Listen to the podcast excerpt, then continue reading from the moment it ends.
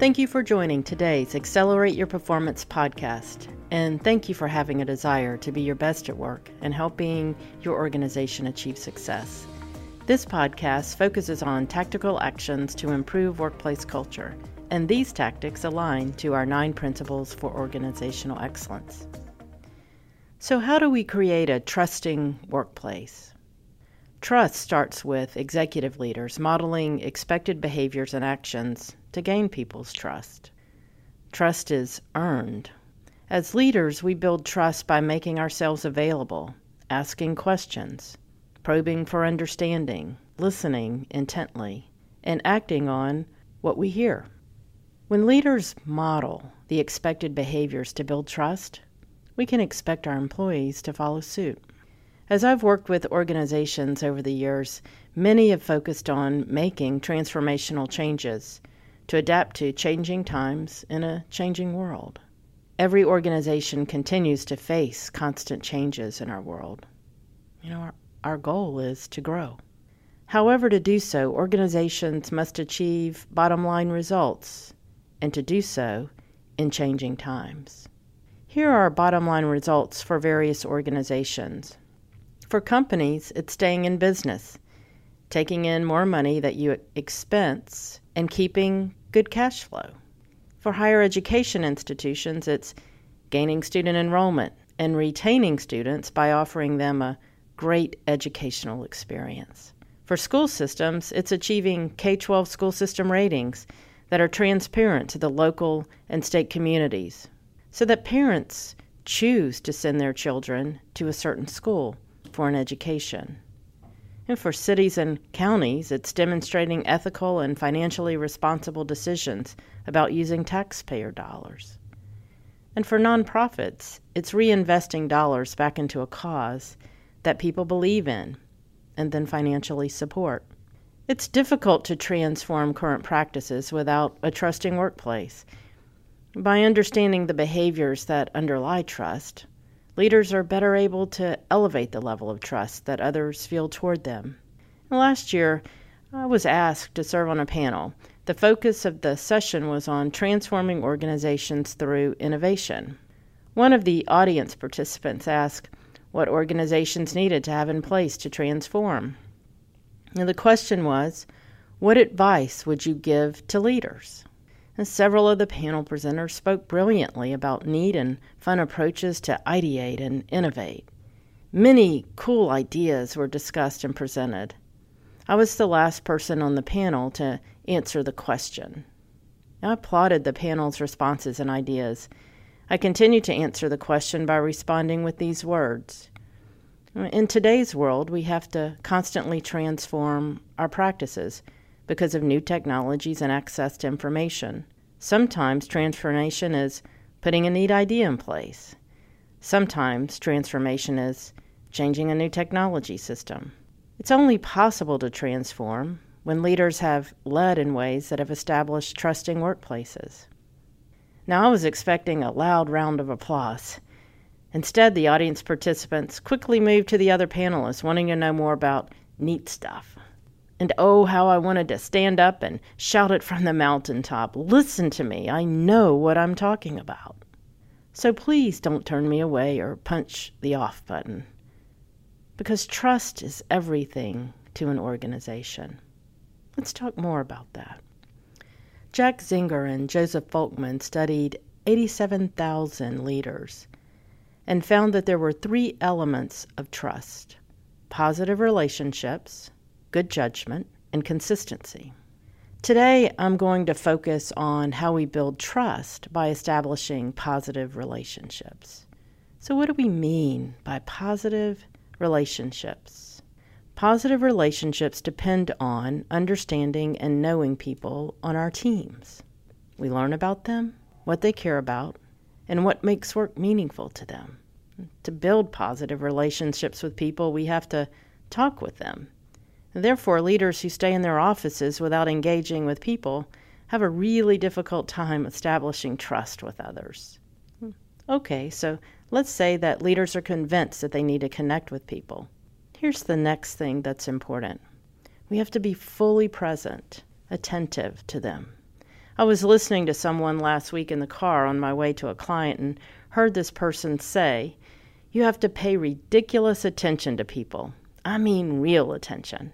The person continued explaining that paying real attention means more than asking people what they did last night or what sport they like. It's learning about someone's background, their passions, and future goals and aspirations.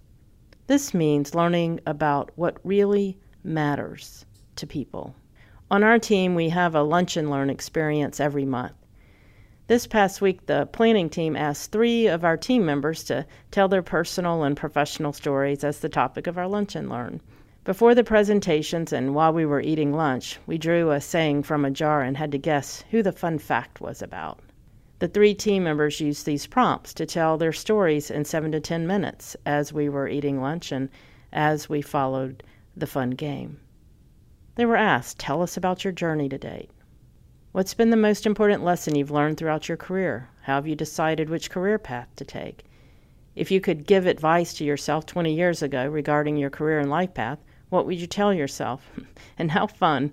We laughed when one of our team members answered the question. She was seven years old 20 years ago. What was the most surprising part of your life journey, and what makes you happiest about your current role? I really loved this day and this lunch. I've known two of the panelists from our team, KK and Melissa, for many years and knew some things and learned others. I've not known Tara as well. She is a student advisor for our Teacher Ready program and a newer member of our team. Here's what I thought about when Tara provided her experiences in school, work, and as a captain in the military. Her story made me remember when I was 27. Was right in the middle of my doctoral program at Florida State University. She talked about the various decisions she has made with changing directions. And she had a picture for us to see of her beautiful young daughter, who she often talks about. Here's what really went through my mind I had empathy for her being 27, knowing I didn't want to live through my late 20s again. At 27, I'd worked two years in business and industry, three years as a high school math teacher, and was working as a graduate student getting my doctoral degree. And I had no idea where I would land. Listening to Tara, I felt proud that she is on our team. When I'm in the office, I sit across the room from her. I get to see her warm smile. After the session, I realized I learned more about her and really enjoyed the time learning about the rest of our team at the Lunch and Learn. I want to do more of things like this. The lunch that day reinforced something for me. It's critical to connect with people to learn more about them. These prompts were great to help us learn more about their personal and professional lives. And it helped me gain insight on what is important. It also reminded me that it's not difficult to be ridiculously attentive when learning about people's stories, their lessons learned, and their passions. In fact, it's quite enjoyable and rewarding. In the late 90s, I had completed my doctoral degree and was working at the University of West Florida. Accepted a faculty position in the university in the town where I grew up to help the university develop and offer its first doctoral program. After several years in graduate school and not excited about apartment life, I built a house on my grandfather's farm. Thanks to the open invitation from my grandfather and with my parents' help of deeding me one of the 15 acres. I built a small brick home that became a paradise of sorts over time. My grandfather lived on the farm, and during my 15 years with him, we had cows and goats and chickens. We planted watermelons, vegetables, and one year a field of sunflowers. In my early years as a faculty member, we didn't have the opportunity to really work full time. It was a nine month position, I mentioned to my grandfather that I might be getting a job doing yard work for the summer, like I used to do in the neighborhood as an adolescent. He said he had a better idea. We would plant watermelons and sell them on the side of the road in Beulah, where we lived. At the time, I thought, that's a great idea. Has anyone ever harvested watermelons? They're heavy and they grow in a vine on the ground. At the crack of dawn and at sundown, because it was hot, we picked up picked the watermelons for the day, loaded them on the trailer, ready for the next day's sell. The next day, we drove to the place on the side of a busier road, put up our umbrella and lawn chairs, and posted our sign, "Watermelons for sale." what a hoot we were! Here's the best part of that story, and so many others. My grandfather was someone who enjoyed talking with me. He listened intently, was delighted with my accomplishments, and promoted me to always make sure I stood my ground as a woman. Over the years, we enjoyed breakfast and lunches together at the kitchen table. What I remember most are the rich and fun conversations we had. We sometimes had those solving the world problems conversations, and sometimes we planned what we needed for the farm. He was always interested in my work and job, so we talked about that. He wanted to make sure that I was getting what was rightfully mine. He had a large laugh and was a compelling storyteller. When I was young and a child and spent the night with my grandmother and grandfather, he would cap the night with bloody bones. I would say, Please tell me about bloody bones. And he would say, Bloody bones to the first step, bloody bones to the second step, bloody bones to the third step, bloody bones, gotcha. We laughed and together, and then off to sleep we went for the night. He taught me a great deal all of those years on the farm. Why? Because he was highly interested in my well being and listened intently at the kitchen table or the car rides to the grocery store. Well, the car ride was more difficult because we always had the windows down in the truck, and he whistled and sang rather than turning on the radio. What's my point? What I remember most about my grandfather is the connection we made through all of our conversations in life. As leaders, it's difficult to make connections when we don't get out of our offices to talk with people.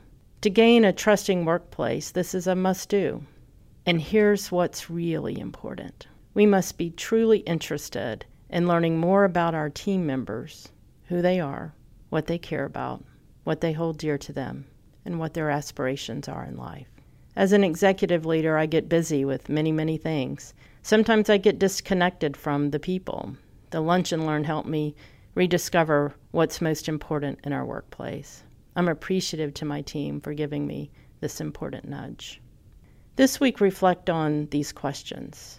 As a leader, how well do you connect with your team members? How, do we, how well do you know them, show them that you care about them, and understand what's important to them at work and in life?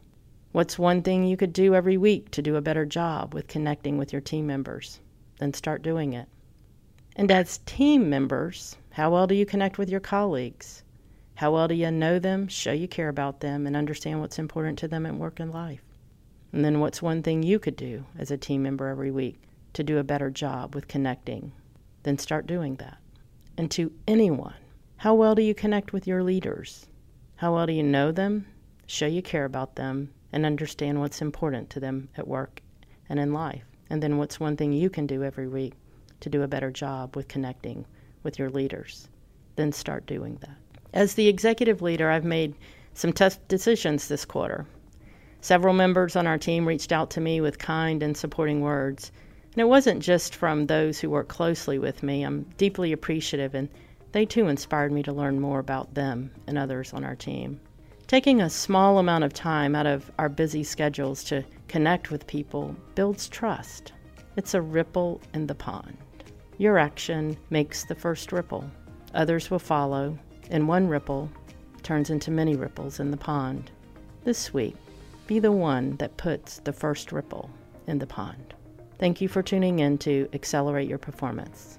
I look forward to connecting with you on our next podcast episode where we will continue to learn about how to build trusting workplaces. Have a great week.